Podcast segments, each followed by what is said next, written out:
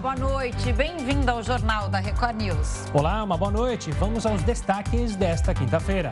Projeto que altera a cobrança de ICMS sobre combustíveis segue para o Senado. Setor de serviços cresce pelo quinto mês e tem o maior nível desde 2015. Clima deve influenciar ainda mais os preços dos alimentos. E ainda, São Paulo vai manter o uso obrigatório de máscaras.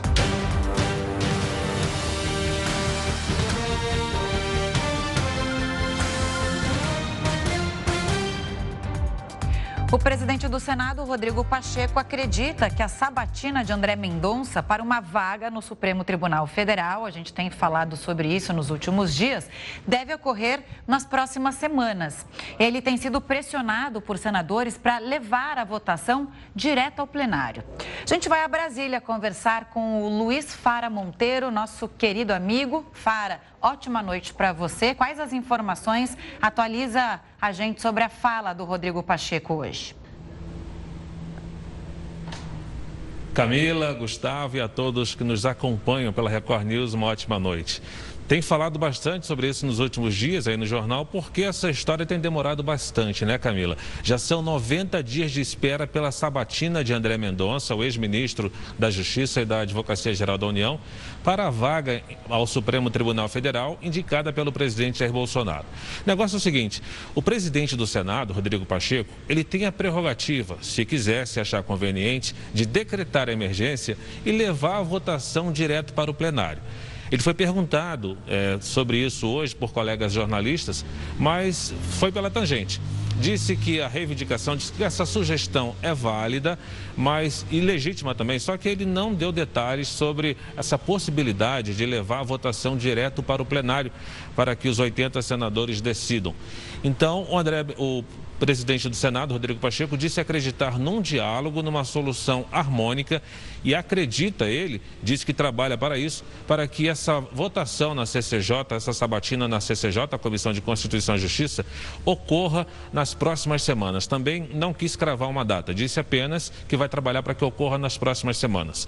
Refutou a, a declaração que foi dada hoje por algumas pessoas em off, dizendo que o Davi Alcolumbre, presidente da CCJ, poderia é, segurar essa sabatina até o final do ano e, com isso, deixar só para o ano que vem, depois do recesso, que praticamente impossibilitaria a indicação de André Mendonça. O fato é que Rodrigo Pacheco não deu detalhes, mas trabalha nos bastidores, tem tentado conversar com a maioria dos senadores para conseguir um consenso e aí finalmente fazer a sabatina na CCJ, sob a presidência de Davi Alcolumbre, de André Mendonça, indicado pelo Planalto para a vaga no Supremo Tribunal Federal. Camila e Gustavo. Ô Fara, é, na história né, que se tem do, dessas indicações a uma vaga do Supremo Tribunal Federal, se há notícia de alguma que demorou tanto como essa do André Mendonça, essa sabatina para acontecer ou não, e outra coisa, né, uma, um, só um comentário aqui, é, enquanto isso o STF ele trabalha com apenas 10 ministros, uma, uma cadeira está vaga à espera dessa sabatina, o que é prejudicial ao, ao, é, ao STF. Exatamente, Camila. Não há notícia de algum indicado para o Supremo Tribunal Federal que tenha esperado três meses, como é o caso de André Mendonça. E com o Supremo Tribunal Federal com um ministro, um ministro a menos, os processos acabam é, se acumulando, as decisões levam mais tempo para serem tomadas e o Tribunal, o Supremo Tribunal Federal, fica desfalcado. O Davi Alcolumbre, presidente da CCJ, divulgou uma nota ontem, dizendo que tem sofrido uma violência sem tamanho é, disse que não vai se render a ameaças, a chantagem, negou que esteja querendo fazer um toma lá da cá ele, há algum tempo, ele tinha muito poder sobre orçamento no Congresso Nacional, quando era presidente do Senado, deixou o cargo e tem reclamado nos bastidores que não tem mais tanto poder quanto antes. Mas ele garantiu que esse fato não influi em nada. Davi Alcolumbre disse que as pautas prioritárias do Congresso são aquelas que podem é, recuperar a economia nacional e trazer também a geração de empregos, por exemplo, dando a entender de que a indicação, a sabatina de André Mendonça para o Supremo Tribunal Federal não seria prioridade. E aí o presidente do, do Senado, Rodrigo Pacheco, fica numa situação difícil, porque não há consenso e ele teme desagradar tanto um grupo quanto outro. E a gente fica na expectativa de quando será finalmente a sabatina do indicado pelo presidente Bolsonaro para o Supremo Tribunal Federal. Obrigado pelas informações. Vamos ver se o jeito mineiro de Pacheco vai conseguir resolver esse imbróglio e dobrar Davi Alcolumbre. Um forte abraço, Fara. A gente fala agora do Supremo Tribunal Federal, que derrubou hoje, por sete votos a três, a lei que permitia a produção, comercialização e consumo de quatro medicamentos inibidores de apetite usados para emagrecer. Para a maioria do STF, cabe à Anvisa tomar uma decisão sobre o assunto. Os ministros também citaram que outros países proíbem as substâncias por potenciais danos à saúde. O ex-deputado federal Roberto Jefferson deixou hoje o hospital e voltou para o presídio em Bangu, no Rio de Janeiro. Roberto Jefferson chegou ao complexo penitenciário no fim da tarde, escoltado pela Polícia Federal, depois de passar por exames. Ontem, o ministro do Supremo Tribunal Federal, Alexandre de Moraes, manteve a prisão preventiva dele. O ex-deputado passou 35 dias internado num hospital particular do Rio e era monitorado por tornozeleira eletrônica. Em agosto, Roberto Jefferson foi denunciado pela Procuradoria-Geral da República por supostamente integrar uma organização criminosa digital para atacar a democracia. E olha, o setor de serviços cresceu meio por cento em agosto na comparação com julho. Essa é a quinta alta seguida. De acordo com o IBGE, a alta de agosto foi puxada pelo avanço dos serviços de transporte aéreo e do alojamento, sem contar a alimentação. Isso já é o resultado da maior abertura da economia com o avanço da vacinação. A área de turismo cresceu quase 5% no mês de agosto. Os serviços, em geral, atingiram o maior nível em quase seis anos. Na comparação com agosto do ano passado, a alta é expressiva, quase 17%. E no acumulado do ano, o setor já tem um saldo positivo de 11,5%. Essa recuperação dos serviços em agosto foi registrada em 16 dos 27 estados brasileiros. O consumo das famílias teve queda de 2,3% em agosto. A informação é da Associação Brasileira de Supermercados.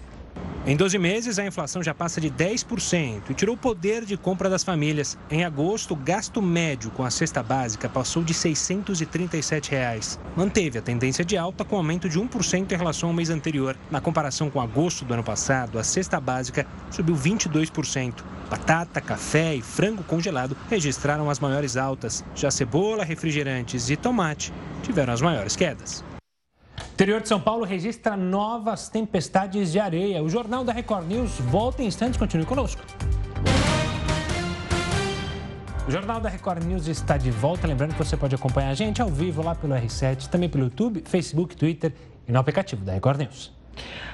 Levantamento da Agência Nacional de Petróleo apontou que em 19 estados o preço médio da gasolina passou de R$ 6,00. De acordo com a ANP, o Rio de Janeiro tem o preço médio mais alto. No estado, a gasolina passa dos R$ 6,76. A gasolina mais barata é encontrada no Amapá. Por lá, em média, ela é vendida a R$ 5,35. A ANP também divulgou o preço médio do gás de cozinha, quase 100 reais pelo botijão de 13 quilos. Isso dá quase 9% do salário mínimo e é o maior percentual desde 2015. E olha, ainda sobre esse assunto, a Câmara aprovou o projeto que pretende diminuir a arrecadação do ICMS sobre os combustíveis. Os governadores e prefeitos são totalmente contrários. Mas vamos falar com o Heródoto Barbeiro para saber se os deputados não temem uma represália na eleição do ano que vem, hein, Heródoto? Olá, Gustavo. Realmente isso é um ponto interessante. Agora você veja, nós é, estávamos mostrando agora um pouquinho o preço da gasolina no Rio de Janeiro, que é mais caro. Hoje, o Rio de Janeiro é o estado que mais produz petróleo no Brasil.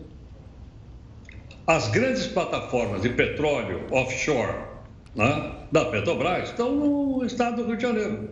E, no entanto, o combustível é mais caro lá do que qualquer outro estado da Federação Brasileira. Entre outros motivos, porque o imposto estadual, chamado de ICMS, é o mais caro que tem no país, é cobrado no Rio de Janeiro. Então, por isso, a gasolina vem cara e fica ainda muito mais cara. Agora, com essa resolução do Congresso Nacional, é, de tentar baixar, então, o imposto, parece que vai baixar o ICMS, isso vai atingir, sem dúvida alguma, o cofre do governo estadual e também o cofre do governo municipal. Mas, bom, mas os, uh, os deputados geralmente não têm assim, uma ligação muito grande com o governador, tem. Governadores têm uma importância enorme nas bancadas estaduais. Mas por que, que ainda assim votaram? Porque você sabe que eles só pensam naquilo, só pensam na reeleição.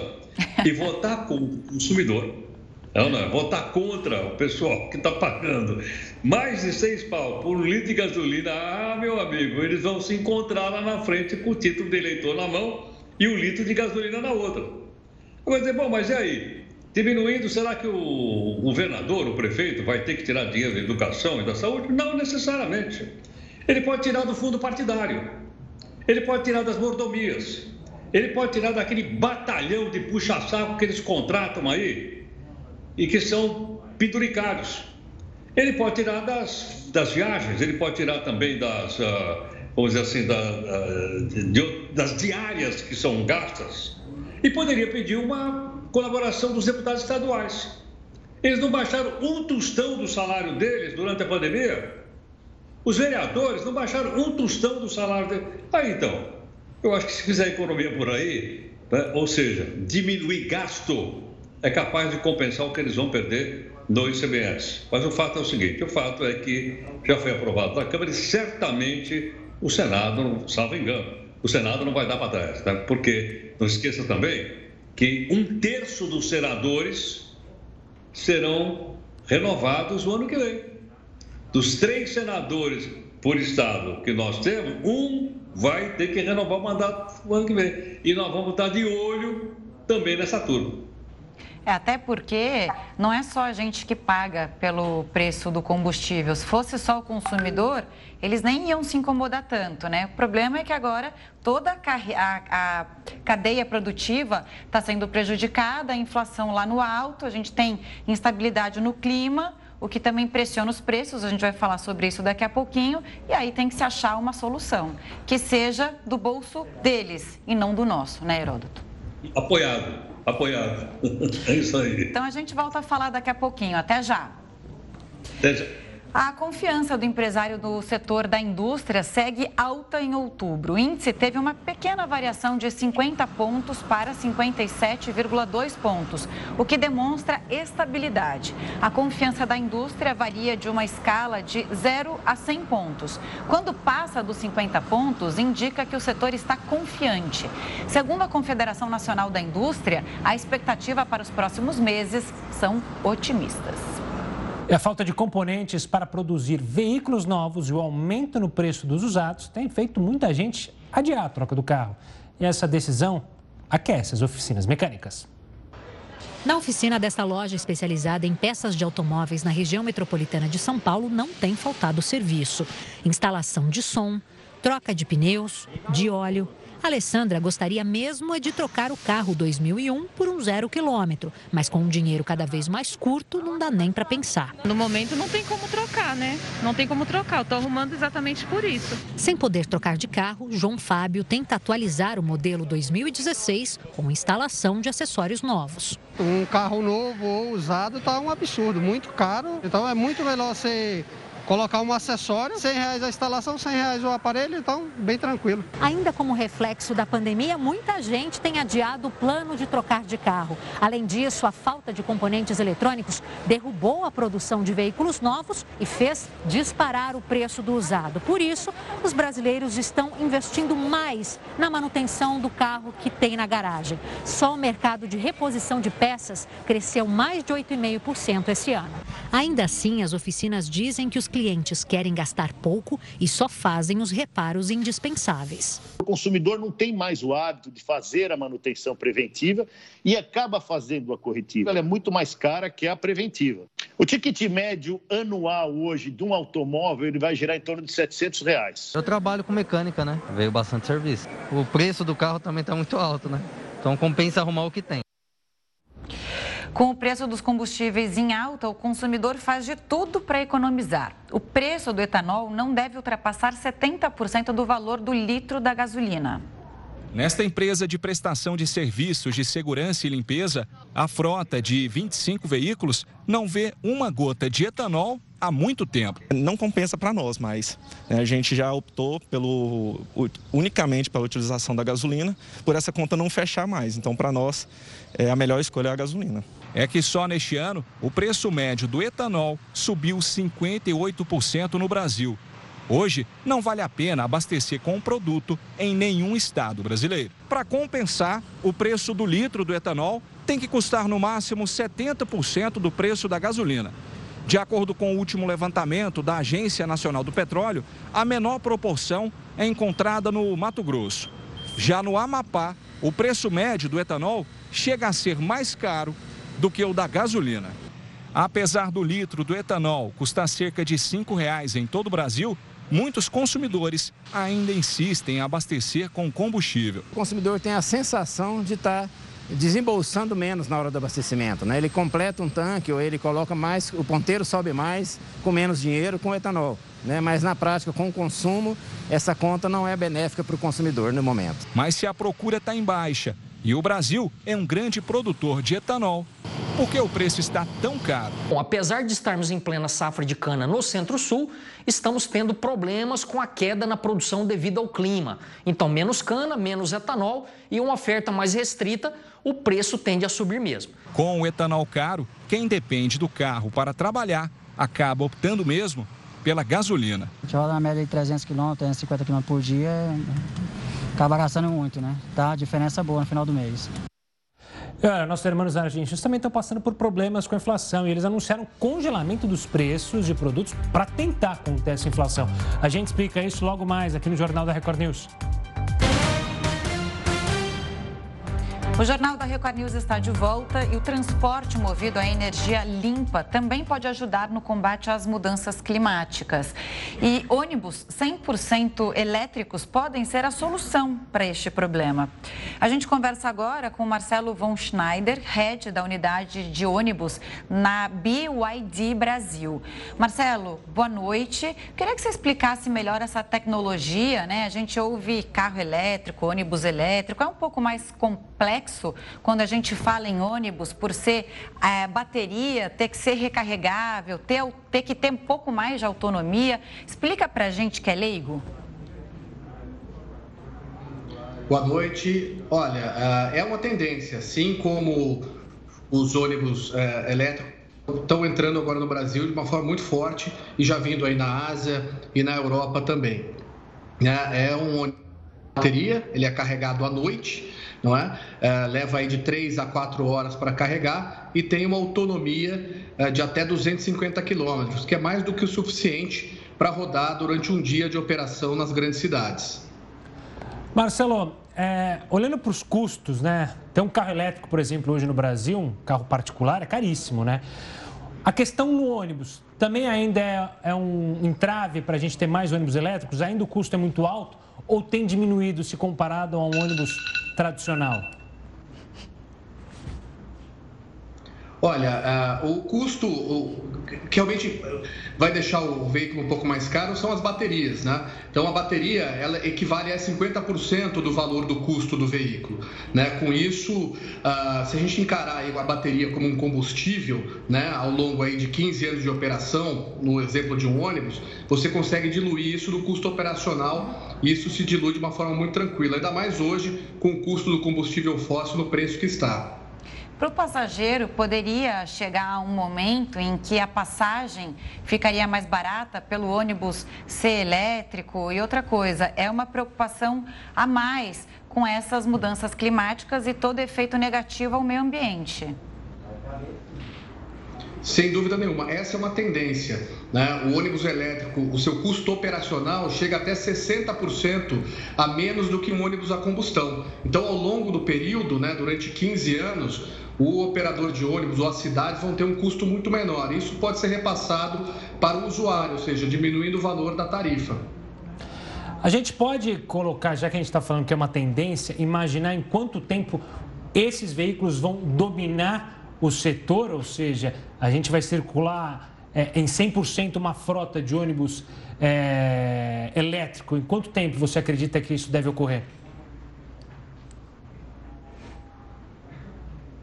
Olha, isso deve acontecer em 5, 10 anos, né? Até porque nós já temos casos aqui, como a cidade de São Paulo, que já tem uma lei de redução né, de gases poluentes, o estado do Rio de Janeiro recentemente e muitas outras cidades com essa tendência. Então, acredito, aí entre 5, 10 até 15 anos, toda a frota pode ser, uh, ser renovada até porque o investimento é maior, né? Me corrige se eu estiver errada. Parece que chega a ser duas vezes é, a mais do que um ônibus convencional, de uma outra energia, movido a gasolina, por exemplo. Então, é, é tem, que, tem que ser uma coisa que se dilua ao longo dos anos e traga algum benefício.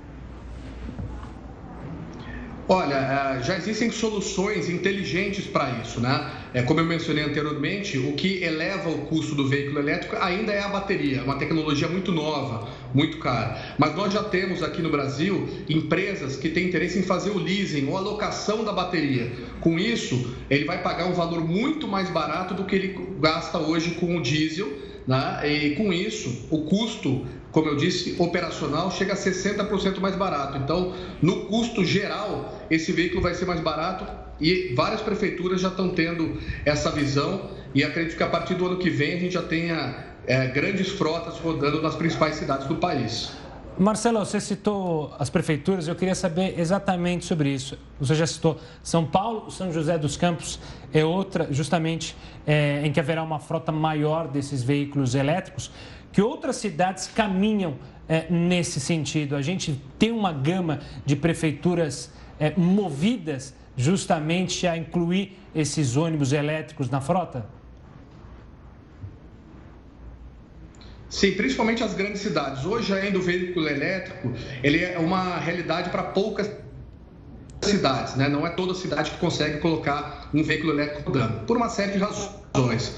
Mas as principais cidades do país, as principais capitais, tem essa tendência. Você tem Salvador querendo inaugurar o seu BRT 100% elétrico. Você tem a própria cidade de Campinas também querendo inaugurar o seu BRT o ano que vem 100% elétrico. Rio de Janeiro, São Paulo, Manaus, Foz do Iguaçu, Niterói, várias cidades já é, com essa intenção. Hoje você tem mais de 13 cidades que já rodam ônibus elétrico em sua frota. Então isso já, tá, já deixa de ser um teste e já passa a ser uma realidade é, no nosso mercado nacional. Tá certo, nós ouvimos o Marcelo von Schneider. Muito obrigada pela entrevista, até uma próxima. Obrigada aqui pela participação. Boa noite. Olha, vamos ver como está a situação da pandemia agora no Brasil. Os números desta quinta-feira, de acordo com o CONAS, com o CONAS, perdão, o país chegou à marca de 21 milhões 612 mil 237 casos. No total, o Brasil registra 602.099 mortes desde o início da pandemia. 525 pessoas morreram pela Covid-19 nas últimas 24 horas. E agora, como está o andamento da vacinação no país? 70,91% dos brasileiros foram imunizados com a primeira dose. 47,88% da população tomou as duas doses ou a dose única da vacina contra o coronavírus. Começou no Rio de Janeiro a venda de ingressos para o desfile das escolas de samba para o carnaval do ano que vem. Quem tem as informações é o repórter Felipe Figueira. Boa noite, Felipe.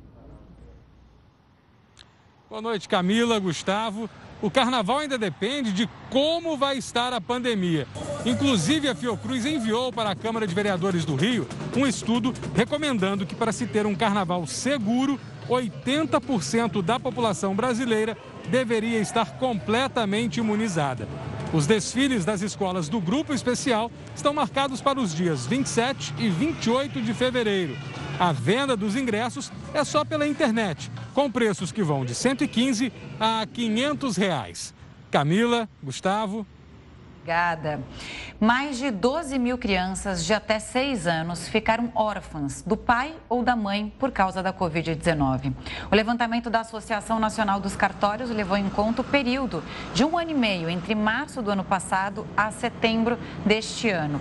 25% dessas crianças não tinham completado nem um ano de idade quando perderam um dos pais. O maior número de mortes foi registrado em São Paulo e Goiás. Todos os anos, milhares de indianos recuperam a visão graças a uma tecnologia inspirada em uma rede de fast food. Vamos falar com o Heraldo Barbeiro, porque ele entende tudo da Índia. Mas eu não sabia dessa daí. O que, que um hambúrguer, então, tem a ver com catarata? Conta pra gente. Essa tá difícil de ligar, Heródoto. Olha, realmente é uma coisa incrível que o pessoal está nos acompanhando. O que, que a operação de catarata tem que a ver com a rede de fast food, que é o McDonald's? Falar o nome porque senão fica sem sentido. Tá? É uma, um grande hospital desenvolvido numa cidade do sul da Índia, que essa cidade chama Mandarai. Por acaso até eu conheço, eu estive lá uma vez, não vi o hospital. Mas o que acontece? Na Índia, para você ter uma ideia, tem 10 milhões de cegos. Vou repetir, 10 milhões de cegos. Tem 50 milhões de pessoas que têm problema na vista e são atendidos por esse hospital. O dono do hospital, ele começou a fazer a chamada operação de catarata. Muito bem. Uh, ele se inspirou na rede McDonald's. E ele deu uma declaração, eu vi aqui ele declarando, dizendo o seguinte: que ele se inspirou naquele cidadão, tem até filme aí a respeito dele, da fundação da, do McDonald's. E ele, o que, que ele fez? Fez assim como o hambúrguer é feito numa linha de produção, é possível você operar catarata numa linha também de produção. As pessoas sentam numa fila enorme, com um pontinho do lado do, do, do olho, o que vai ser operado. Senta ali e 15 minutos eles tiram a catarata das pessoas. Só para ter uma, uma ideia do alcance que tem isso. No mundo, tem 2 bilhões e 200 milhões de pessoas com problema na vista. 2.200. Segundo ele, 1 bilhão poderia recuperar a visão num sistema tão simples como esse foi desenvolvido na Índia. Aí você vai dizer, bom, mas esse cidadão que fez essa experiência está ganhando muito dinheiro? Tá. Só que lá tem duas coisas. Quem é rico paga. Quem é pobre não paga. Então uma quantidade imensa de pessoas vão para lá, recuperam a visão. Eu vi aqui uma pessoa dando depoimento, dizendo que trabalhava numa loja. Ele foi despedido porque não conseguia mais enxergar o valor do dinheiro por causa da catarata. E ele disse: Olha, numa operação de 15 minutos eu recuperei a minha visão e recuperei também o meu emprego. Então você veja que muitas vezes coisas simples como essa e que o mundo precisa muito são divulgadas e, logicamente, elas poderão ser desenvolvidas em outros países do mundo. Eu estou dando o exemplo da Índia porque é onde acontece isso e me chamou a atenção dele comparar o sistema dele ao sistema de produção do hambúrguer da rede McDonald's. É boa, tem que agilizar mesmo. É bom lembrar também que aqui no interior de São Paulo, se não me engano, é Sorocaba, a gente tem um hospital é, que também vai muito bem na operação dos olhos, tem uma tecnologia muito avançada, é um hospital muito interessante. E, e, você contou o caso, né? Uma pessoa perdeu emprego porque perdeu a visão por algo tão simples, né? Hoje em dia, com a tecnologia, em 15 minutos, ele recupera a visão e recupera a vida, né? Eu, Gustavo, e outra coisa, veja a quantidade de pessoas no mundo. São 2 bilhões e 200 milhões de pessoas. A população do mundo é de, é de 8 bilhões, por aí você tem uma ideia da quantidade de pessoas que têm problema na vista. E uma boa parte, um bilhão, poderia recuperar com essa operação simples que é a operação da catarata, desenvolvida na Índia e que certamente vai ser copiada por outros países do mundo. A gente espera que isso aconteça. Boa, HB. A gente volta a se falar então amanhã, sexta-feira, aquele dia maravilhoso que todos nós opa, amamos. Opa, opa, opa. Tem festinha amanhã? Porque normalmente você ah, sempre... Ah, não sei, mas a gente arruma. A gente arruma. É, você sempre vai ser bem festeiro que a, gente sabe. Fica a dica para convites, né, Heródoto? Até amanhã, viu? Boa noite. Tchau, tchau, queridos. Obrigado. Tchau, tchau. A cidade de São Paulo flexibilizou algumas regras. A partir de agora, cinemas e teatros podem funcionar com capacidade total. As medidas foram baseadas em uma pesquisa que analisou os dados da população paulistana durante a pandemia. A partir de amanhã, cinemas e teatros passam a funcionar sem o espaçamento de um metro entre uma cadeira e outra. Em eventos com mais de 500 pessoas, os organizadores vão ter que exigir a comprovação de vacinação, com pelo menos uma dose da vacina. A partir de 25 de outubro, não será mais obrigatório o espaçamento de um metro entre os alunos. Com isso, o rodízio será suspenso. E como uma lei municipal garante ser facultativa a presença dos alunos nas escolas, os pais vão ter que assinar termo de responsabilidade. São Paulo vai continuar com a exigência de uso de máscara em todos os lugares. Essa decisão permanece até 10 de novembro, quando haverá um novo estudo para avaliar a situação. A Prefeitura também vai pedir reforço da terceira dose para profissionais da educação, assim como fez com o pessoal da saúde. E dados da pesquisa revelaram que a população de São Paulo fez questão de aderir à imunização. Nova York apresenta com as doses completas, as, as duas doses ou dose única, 76,6% e a cidade de São Paulo, com muito orgulho, 86,1%. Portanto, somos disparados na frente, a capital que mais vacinou no mundo e que tem a população mais consciente, que demonstrou, como eu já disse aqui, é, muita maturidade, muito compromisso com a ciência, com a saúde. Secas, geadas e queimadas devem fazer os produtos, os preços dos produtos agropecuários continuarem altos. O Jornal da Record News volta em 60 segundos. O Jornal da Record News está de volta para falar que o governo da Argentina anunciou o congelamento dos preços de mais de 1.200 produtos para tentar conter a inflação. O acordo prevê que o valor de itens essenciais não será alterado até o dia 7 de janeiro de 2022. O acordo foi feito com a indústria. A Argentina enfrenta uma grande crise econômica e tem hoje o segundo maior índice de inflação da América Latina, atrás apenas da Venezuela. Moradores registraram novas tempestades de areia na região de Ribeirão Preto, no interior de São Paulo. Olha só essas imagens, são impressionantes. Dá para ver muita poeira no céu. O vento chegou a cerca de 60 km por hora. Em seguida, a chuva forte começou e o céu escureceu. Um homem morreu atingido pela queda de um muro e uma mulher foi atingida por uma árvore. Houve corte de energia elétrica, estragos em plantações e alagamentos. Bom, a gente está vendo aí secas, geadas, queimadas, tudo isso junto vai fazer com que os preços dos produtos agropecuários continuem em alta, pelo menos até o primeiro semestre do ano que vem. Para explicar essa situação, o Jornal da Record News convida o economista Roberto Dumas, que também é professor do INSPER. Dumas, uma boa noite, obrigado pela participação conosco. Um importante presidente de uma indústria de alimentos falou olha, as pessoas vão ter que se acostumar com os preços elevados. É bem por aí, a gente vai ter que se acostumar por um bom período com esses preços elevados? Boa noite. É, na realidade, o problema ele vai extrapolar um pouco o Brasil, porque você está com uma crise energética no mundo inteiro. Por exemplo, se nós falarmos da crise energética na China, que falta carvão, Uh, quer porque realmente está faltando carvão, quer porque no 14º Plano Quinquenal da China, o presidente Xi Jinping pediu para que mineradoras de carvão parassem de produzir para endereçar o problema do, das mudanças climáticas. Sabe o que acontece? Que agora você precisa de energia. E aonde que isso bate no Brasil, meu Deus do céu? Veja, com a falta de energia, com a falta de carvão, acaba faltando também fertilizante e herbicida para ser exportado para o Brasil.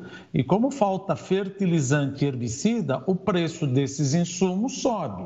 O preço desses insumos sobe, acaba sumindo todo o preço uh, da cesta básica de bens, arroz, feijão, carne. Ah, mas a carne, o que, que tem a ver? Veja, o, o pasto, uh, os animais, eles acabam comendo ração. E a ração faz parte do quê? Tem a parte do quê? Tem a soja, tem o milho, tem o trigo.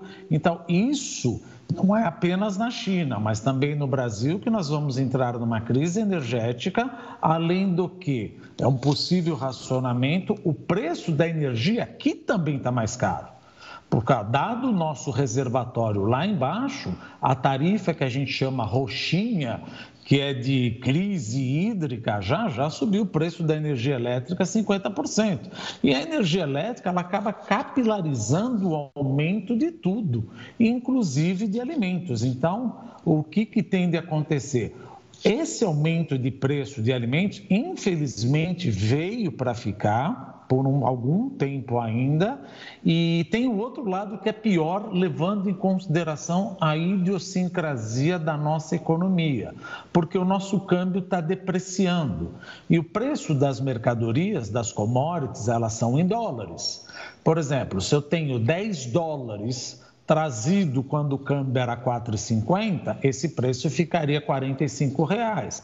Agora, vamos supor, o preço da commodity não subiu, continua 10 dólares, mas o câmbio está 5,53. Então, o que era 45 reais, virou 55, 53 reais. Então, mesmo com a commodity não subindo, a inflação já está batendo. Então, nós estamos numa tempestade perfeita. O que, que é? Commodity lá fora subindo por causa de crise energética no mundo e câmbio depreciando, os dois juntos chegam aqui dentro com uma bruta pressão inflacionária para o preço do alimento. E o pior é que o preço do alimento, é claro, todo mundo come, classe A, classe B, classe C, D, E, mas é que bate muito mais nas classes menos abastadas, porque mais ou menos 60, 70% de todo o salário mínimo vai para a cesta básica. Isso acaba prejudicando o mais pobre ainda. É isso que deixa a gente não apenas chateado em termos humanisticamente falando, mas também por termos de economia porque a classe menos abastada ela tem uma propensão a consumir maior. Ou seja, ela não tem capacidade de poupar, então ela consome mais. Ela consome mais, ela gira a economia. Ao passo que o mais rico, se eu der mais renda para o mais rico, o que, que ele vai fazer? Ele possivelmente não vai consumir mais, ele vai poupar. E isso acaba não girando a economia como a classe menos abastada consegue girar por causa do preço do alimento, que é, ou melhor, por causa do aumento do preço do alimento e, infelizmente, a falta de renda que come a renda da classe C, D e E. Ô Dumas, a gente viu aqui ao longo do jornal hoje, tem visto também é, nos últimos dias, que a, a classe mais, é, mais vulnerável, ela está cada vez mais com dificuldade em comprar itens básicos, como, por exemplo, carne de terceira. Agora, até a batatas subiu mais de 70%. Batata na época de guerra, é, batata e pão eram uns alimentos usados para quem não tinha condição de comprar comida, porque era tudo escasso. E aí eu te pergunto, a gente estava vendo também umas imagens do café, café, é, aí você disse, né, da commodity. É claro que fica mais atrativo vender para o exterior do que para o mercado interno. Então a gente fica com um problema ali de demanda e procura, como vocês economistas gostam de dizer. Queria saber a sua linha, é, qual é a sua corrente? É otimista ou pessimista? Porque com essa alta de preços está difícil manter o otimismo, né? Como consumidor, pelo menos. Não. Veja, você tem um, absolutamente razão. Está difícil de manter o otimismo pelo seguinte: o problema não é que, por exemplo, o pão sobe, o problema é que o trigo já está subindo, o fertilizante que faz o trigo está subindo, o herbicida que controla o trigo está subindo, consequentemente, o preço de toda a alimentação está subindo. Então, não é, olha, estamos num um, um caso isolado de carne, estamos num caso isolado de milho. Não, que você pegou justamente na parte inicial da cadeia de suprimento alimentar. Então, se começa a subir fertilizante, começa a subir herbicida, eu tenho geadas, tenho problema com a produção uh, desses insumos, acaba capilarizando todo o aumento. E aí a gente fala, não, mas não seria melhor? Porque na realidade muitos não estão exportando estão vendendo aqui dentro. Ah, mas espera um pouquinho, como é que ele está vendendo aqui dentro se o preço está mais caro? Porque ele decide, ou eu exporto e ganho X, ou eu não exporto, mas vendo pelo mesmo preço que eu ganharia se exportasse. Porque, óbvio, que o empresário, uh, um juízo de valor, ele não vai querer perder dinheiro. Falou, olha, eu prefiro exportar eu vou ganhar mais dinheiro. Mas se eu puder atender o mercado doméstico com o mesmo valor, para eu maximizar o meu lucro, eu vou vender aqui dentro recebendo a mesma coisa que eu receberia se exportasse. Então, no final das contas, acaba sobrando ou tendo alimento, vamos decidir dessa maneira, mas o preço fica muito mais caro. Por quê? Porque lá fora sobe, o câmbio sobe e o empresário quer ganhar o dinheiro que no final das contas ele tem o plano de negócio dele, ele precisa maximizar o lucro. O que, que vai fazer? Aí ele vai falar, olha, então, quer dizer então que vamos pensar, o empresário tem que abrir mão do lucro dele para servir a população. Seria ótimo Mas isso é preciso convencer, né? A falar, olha, eu prefiro abrir mão de um pedaço do meu lucro e atender a população. Aí precisa ver se a gente consegue convencê-lo a fazer isso. Acho muito difícil num sistema capitalista. Pois é, uma situação complicada. Domas, obrigado pela participação aqui conosco no Jornal da Record News, para a gente tentar entender o que está se passando. Muito obrigado, até uma próxima. São Pedro também não tem ajudado, né? Boa noite. Manifestantes invadiram e vandalizaram a sede da Associação Brasileira dos Produtores de Soja em Brasília. Pessoas ligadas ao MST arrombaram e depredaram o prédio da AproSoja. A associação fica numa casa no Lago Sul. Cerca de 60 manifestantes participaram do ato de vandalismo. A Polícia Civil fez uma perícia no local e investiga o caso como dano ao patrimônio e associação criminosa. O grupo se dispersou antes da chegada da polícia. A Polícia Federal prendeu mais de sete suspeitos de participação no ataque a bancos em Aracatuba, aqui no interior de São Paulo. Eles foram levados para a sede da Polícia Federal em São Paulo. Também foram cumpridos 24 mandados de busca e apreensão. No dia 30 de agosto, criminosos aterrorizaram a cidade de Aracatuba em uma série de roubos a bancos. Moradores foram usados como escudo humano três pessoas morreram na ação. Até o momento, 15 suspeitos já foram presos. E a erupção de vulcão nas Ilhas Canárias gera terremotos e está longe de acabar. A gente mostra isso daqui a pouquinho. O Jornal da Record News volta já já. O Jornal da Record News está de volta e você pode acompanhar a gente ao vivo no R7, no YouTube, no Facebook e no Twitter e também no aplicativo da Record News. Gustavo já ficou pronto, a gente já está ao vivo. É, que pode a gravata acompanhar. sempre fica torta. Me incomoda isso. Eu não tenho muito toque, mas que isso, a gravata me deixa com toque. Bom, vamos falar da Organização Mundial da Saúde, que anunciou uma nova investigação para descobrir, enfim, a origem do coronavírus lá na China. O primeiro surto, é bom lembrar, na província de Wuhan. 26 especialistas, incluindo um brasileiro, fazem parte da equipe. Eles tentam descobrir se o vírus foi transmitido por animais ou se houve um possível vazamento em um laboratório. Segundo a OMS, é a última oportunidade para descobrir como a pandemia começou.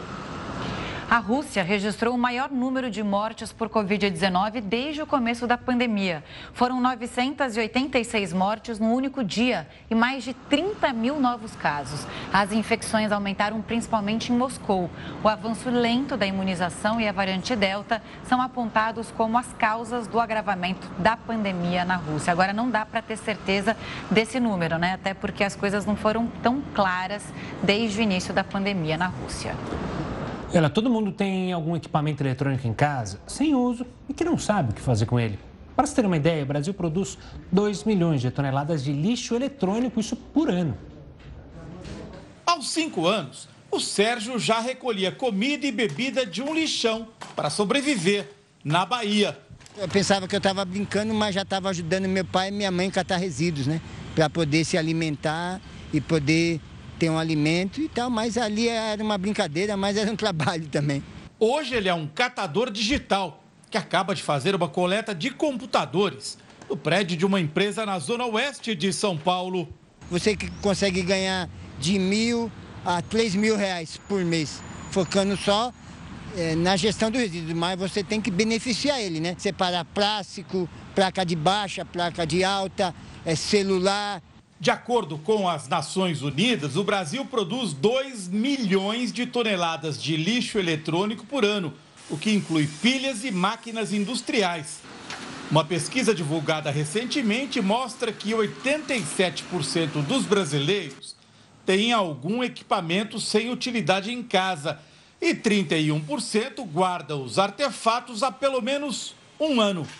Placas eletrônicas de computador como esta contêm uma pequena quantidade de ouro, prata e terras raras. Mas quem é do ramo diz que o leigo não consegue recuperar os metais e, mesmo que conseguisse, sairia no prejuízo.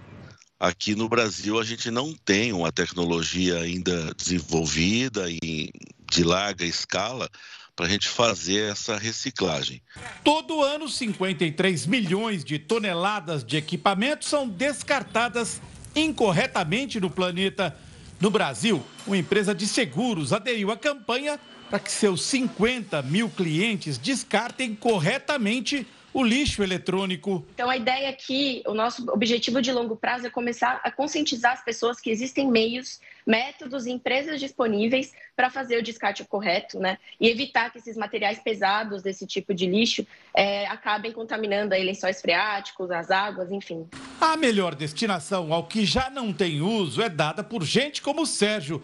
Os filhos com quem ele aprendeu a ler e escrever foram criados com o dinheiro da venda do que para os outros é lixo. Hoje que a gente ganha, dá para a gente hoje sustentar nossas famílias, dá para poder financiar uma casa própria, né, um apartamento, um sustento melhor para os nossos filhos, para os nossos netos e para futuras gerações, né, que é mais importante. Falou tudo. Agora outro assunto. Você conhece o TikTok da Record News? Lá você encontra as principais notícias do Brasil e do mundo na palma da mão. Para seguir é só digitar arroba Record News na barra de pesquisa do aplicativo. Tem você dançando lá? Não tem. Acho que se botarem um vídeo meu dançando lá, é capaz a gente perder seguidores. Então acho que me proibiram de fazer qualquer tipo de dancinhas no TikTok. Bom, vamos mudar de assunto?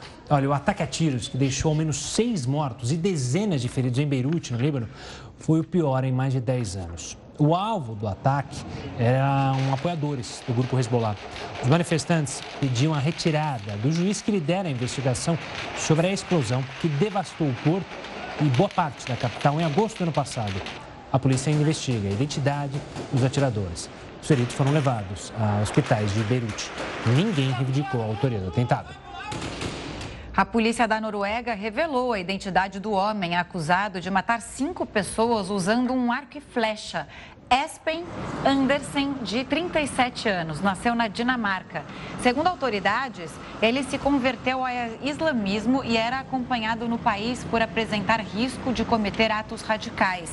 O crime é tratado como possível ação terrorista. Entre as vítimas estão quatro mulheres e um homem. Agora tem um convite para você. Daqui a pouco tem a Fazenda News ao vivo. É noite de eliminação em A Fazenda 13. É aquele dia que um dos peões volta para casa sem direito à segunda chance. Claro que a gente vai falar muito sobre isso em A Fazenda News. É o nosso pós-fazenda, né? Que hoje vai estar tá quente, porque estamos com ela a ex-pioa que acabou de deixar o reality. Érica Schneider, a terceira eliminada, vai abrir o jogo, trazer informações que só quem esteve lá dentro sabe. Então já põe o celular aí para despertar, porque o pós-Fazenda 13 é aqui na Record News. A gente se vê. Ao menos 50 pessoas morreram e dezenas ficaram feridas no incêndio num prédio residencial em Taiwan. O fogo começou de madrugada e se espalhou rapidamente pelo edifício. A maior parte da construção já tinha sido destruída antes da chegada dos bombeiros. O prédio, de quase 50 anos, estava parcialmente abandonado. Uma investigação foi aberta para descobrir as causas do incêndio. E o vulcão Cumbre Vieja entrou em erupção mais uma vez nas Ilhas Canárias, por incrível que pareça. Cerca de 60 terremotos atingiram as Ilhas Canárias durante a madrugada desta quinta-feira, segundo o Instituto Geográfico da Espanha. Um deles atingiu 4,5 graus, sendo o mais forte dos 26 dias de erupção do Cumbre Vieja. Rios de lava continuam cortando La Palma. A distância das rochas derretidas aumentou cerca de 2 quilômetros com a nova erupção. Cerca de 640 hectares da região foram cobertos pelo magma vulcânico. Isso equivale a quase 900 campos de futebol. E o Jornal da Record News fica por aqui. Muito obrigada pela audiência. Continue com o News das 10 e o Rafael Algarte. Uma ótima noite. Até amanhã, sexta-feira.